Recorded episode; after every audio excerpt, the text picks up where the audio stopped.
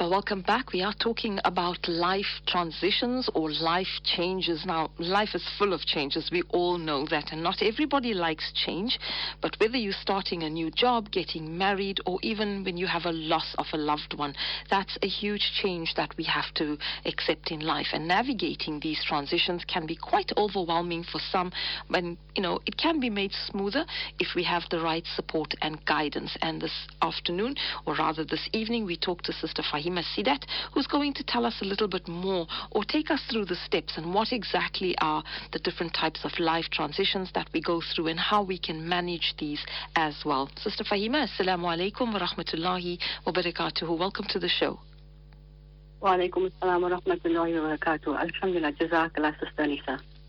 Well, good to have you. And this is such a good topic because, you know, we go through life changes. Um, many of us don't even think about it because it's just you know, something that we do every day. We think that this is going to be how it is, or we manage it by ourselves. But most people find that these, especially when there are major life changes, that they are not coping and they need help and support, which they may or may not be able to get sometimes. So let's talk about this because I think many times, you know, we think it's easy to go through these changes, and sometimes we we don't we aren't always as empathetic as we should be. What would you consider a life transition or a life change when you discuss this um, with your um, uh, clients? Okay, Alhamdulillah, uh, Anisa, there's many, many life changes, uh, life transitions, which are inevitable, like you said. It's, it's inevitable part of a human experience. So uh, it ranges, like you said, from small changes to big changes. For example, the small changes, like you said, was maybe a new job, uh, moving to a new city, even graduating from school. You know, so those are small little changes. And so mm. people might come to it because they might find it difficult to cope with the new challenges that come their way, and uh, they need to, may need to change their perspective. And there's also big life changes, as you said, also is marriage. Uh, also becoming a parent is a very big life change. Life is not the same anymore after becoming a parent. And then we also have a lot of health issues. In today's day and time, there's so many different health issues. So uh, it changes your life in so many ways. And like you said, also the loss of a loved one changes your whole life so dramatically. So people would come to us uh, to, to seek guidance in, in looking forward, in trying to, you know, uh, move, channel their, their, their energy now to moving away from, from the difficulty of the challenge and to move towards growth. Mm, okay. So we've looked at the different types of life changes, but they can actually be put into different categories because sometimes we anticipate a life change. Like when we're getting married, we plan for that, so we know it's going to happen. But the sudden death of somebody is unanticipated. I mean, you know, you could be here one day and be gone the next day, as we would, be, as we are, you know, understand. So that's not something we can anticipate. Um, can can is that right for me to say that we can actually break it down that way? You know, definitely you can break it down way because uh, life is uncertain. And mm-hmm. sometimes you can anticipate that, you know, I'm going to graduate school, so I am expecting the change. Yes. And then when there's a sudden death or a illness comes about that you did not anticipate, and that gives the system a very, very big shock. And that's when mm-hmm. anxiety mm-hmm. and stress comes in. So that's what I was trying to lead to because when we when we know that something is going to happen and we plan towards it, like when we move house or when we're getting married or when we complete school or university, we know these things are going to happen. So we, we sort of have a little bit of control over that. But when we have those unanticipated events that take place, it's very difficult sometimes um, to just go ahead with life because you're dealing with so many things that may be anxiety, grief. Um, you know, it's not always the good emotions that you may be dealing with. Yes. So you need help yes. at that time. And obviously, someone like you, a life coach, an NLP practitioner, counselor, you would come into play if, if somebody needed that help. Gee, gee. So, like you say, you know, we human beings are creatures of habit. Mm. So, you know, we have very fixed mindset and we think this is how things are going to go and this is how it's going to end up. And once things change, it becomes very, very unsettling to a person. And then you become emotionally drained and you become overwhelmed. So what you do with, with, with a client is that you have to acknowledge that you are feeling these ways. You know, you have to accept that feeling um, sad, feeling anxious is part of the natural process of this change. Uh, so we obviously acknowledge and then uh, assist and you, you allow them to embrace it and say, you know what, okay, this is happening to me. I have this particular illness, but this is what I need to do to move forward from it. This is what I need to do now to make myself better, to change my lifestyle. So that's when we come in to help them. So firstly, we get them to acknowledge what they have, to acknowledge that their feelings, it's fine, it's completely fine to have those feelings. There's absolutely nothing wrong with it. And then mm-hmm. we try and change their mindset to change to say that you know it's not the end. It's it's like a bend in the road. You see things from a different perspective. So it's not yes. the end. And in, in, that way, we start building resilience. You know, um, to change as it comes, as the changes get more and more intense. Mm. So what are some of the strategies, or maybe I should ask first, when does a person realize, okay, I need help? And then they would turn to someone like you um, for that kind of help, or maybe even medical help, because we spoke, you said overwhelming, but you know, uh, there, there may be different levels. Some people may say, okay, I'm feeling overwhelmed, um, but I have someone to turn to, maybe a spouse, maybe uh, other people in my family. Some people don't have that kind of support. Mm. So, w- at what point would a person realize, okay, I need more than this right now to help me? Okay, so some people don't really realize it. And it's the people that surround them, their support structure that say, you know what, you're not listening to us. I think you need outside help. Because normally we don't listen to the people that are around us. Mm. We'll take advice from somebody else rather. So normally your support structure will recognize that, you know what, things are not going well, you're not handling it too well, and you need uh, outside help, you need some counseling, you need some structure.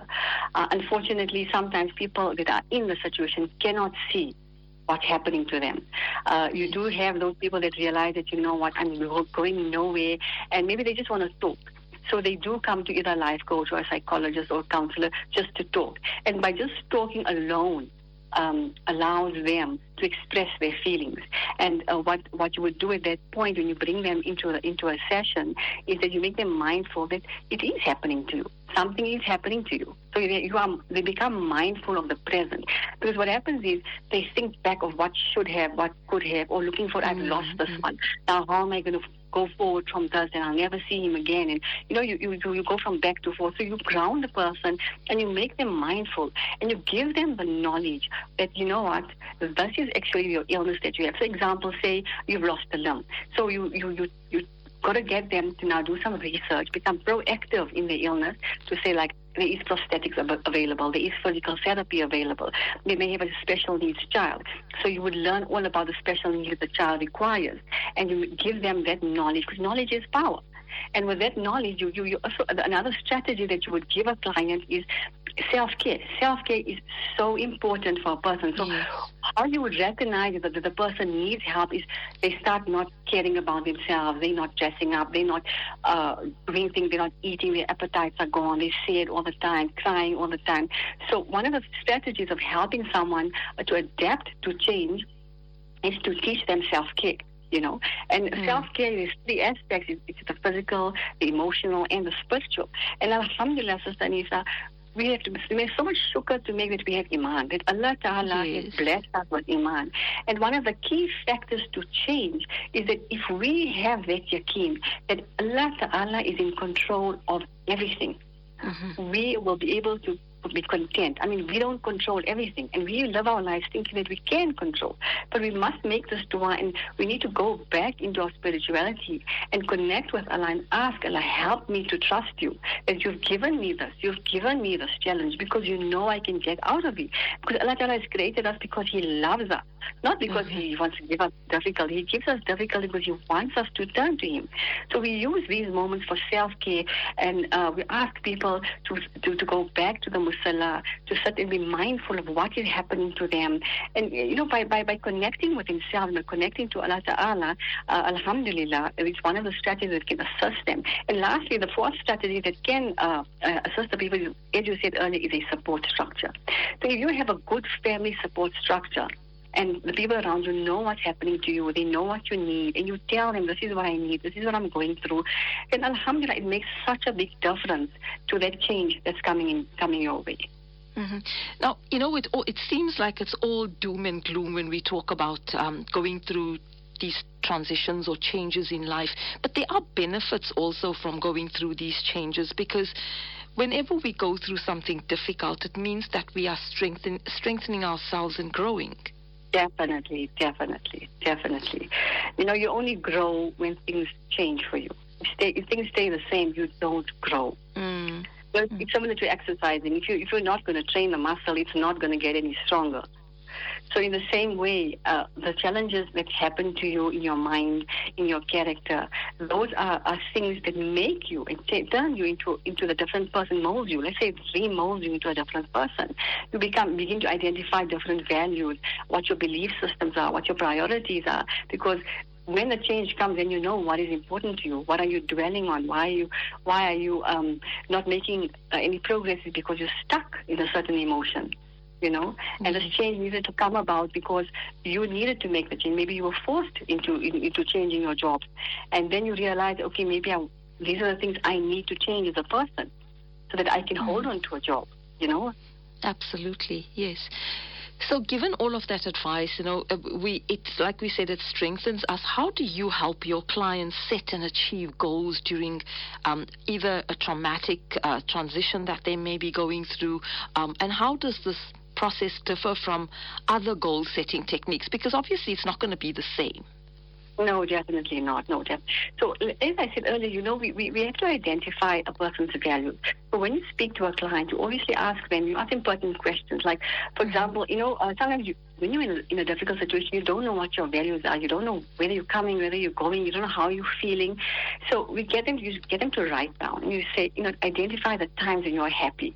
Identify the times that you were um, prosperous or when when you felt fulfilled. And probably they'll tell you, you know what, when I um, when I dress very nicely, I feel good. So you know, in their value system is looking good. So that would be now a, a way to set a goal to say, okay, look one of your goals is that you want to look good. So no matter what it is, whether you are ill, you're going to a doctor's appointment, or you're going for therapy, make sure that you get up, dress up, and you show up. So you mm. dress good, no matter what it is, you put on your makeup, you put on your good scarf, you put on your shoes, but you look good because that is something that you value. And by them valuing that and looking at it, setting it as a goal, it becomes something that purposeful in their life, you know. And once they achieve that, then they feel, okay, I did this. Now I can go on to the next thing. And why it's different uh, to setting goals to to uh, than to normal people um, is that you know when you have these emotional set uh, emotional challenges you can set back. So, you know, you might just feel down one day, you might feel good one day. So you'll have to keep changing the goals for them. And uh, you've got to keep encouraging them through this. So, mm-hmm. you know, uh, for them, the goals will be rather smaller goals, something yes. that will be achievable, and something they can, be, can accomplish quickly. Mm. All right, so it, it's it's a difficult thing, but obviously, like we said, you know, with the proper help, the proper pe- people that you would go through, and if you, I think one of the things uh, that people need to understand also is that when you're feeling really overwhelmed by all of this, seek the help. It doesn't mean that you know you have to remain um, strong or aloof or keep away from people, no. but rather talk Definitely. it out. Yeah, because sometimes yes, and I think that's one of our biggest problems. Yes. We don't ask for help. We don't mm-hmm. ask for help especially as women. Yes, yes, no, definitely, definitely. We feel that it, it, it makes us look weak if we're asking for help, but actually it's your strength that you're asking for help, you know? Yes. And, uh, you know, I, I always think of this one particular thing. I actually came across it the other day, which is, which is so pertinent. It says that on, on the days when your trauma is louder than your love, just remember you are more than what hurt, has hurt you. So, you know, if you, if you think of affirmations and things that reach out to you, keep repeating them to yourself. Affirm to yourself that you know what?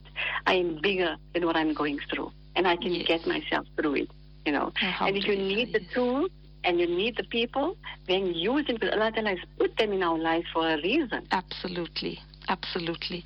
I don't think any man is an island, and, and, and Allah wouldn't have created us to be um, separate from each other. There's a reason why exactly. we, we, you know, we human beings are interconnected for that very reason. We support, and Allah tells us, you are a reminder. So just as much as we remind each other to do right and not, you know, to stay away from wrong, we're also there to help each other and uplift one another. And I think um, you yeah, you're giving somebody the ability to actually earn ajr when you do that. That's it, they're doing exactly. good. You are. Mm. Yes, yes, yes. People, Allah Ta'ala doesn't make you in need of anybody and only of Him. But when Allah uses you to, to fulfill, some, fulfill somebody's needs, that's a blessing. That's a khidmah. That Allah Ta'ala wants you to get close to them. So be happy to help other people, you know? Absolutely. Well, Jazakallah khair for your time this afternoon. Such a pleasure talking to you. And I, I love this topic because I think, you know, change in life, uh, a lot of people say, I don't like change. Um, I'm one of those mm. people that actually likes change. I like when things change because it keeps me, um, you know, I get bored easily. I think I must okay. have had ADHD as a child. So as an adult, I, I, like things to change so I can learn more and, and do more. So alhamdulillah, I think, um, you know, a lot of the times when I hear people say, I don't like change, I'm sitting there like, why? You have to like it. But then I realize also that it's not easy, especially when the change is life changing, when it makes huge mm-hmm. impacts on your life. Um, then it's not mm-hmm. something that you you know you can you can deal with uh, on your own. You do need help sometimes, and it's good when you have the support and people like you um, who are trained to to help um, you know those of us that may not be able to make it through without that kind of help. Jazakallah khair. Barakallah. It was a pleasure talking to you as well. All right. Assalamu alaikum wa rahmatullahi wa barakatuhu.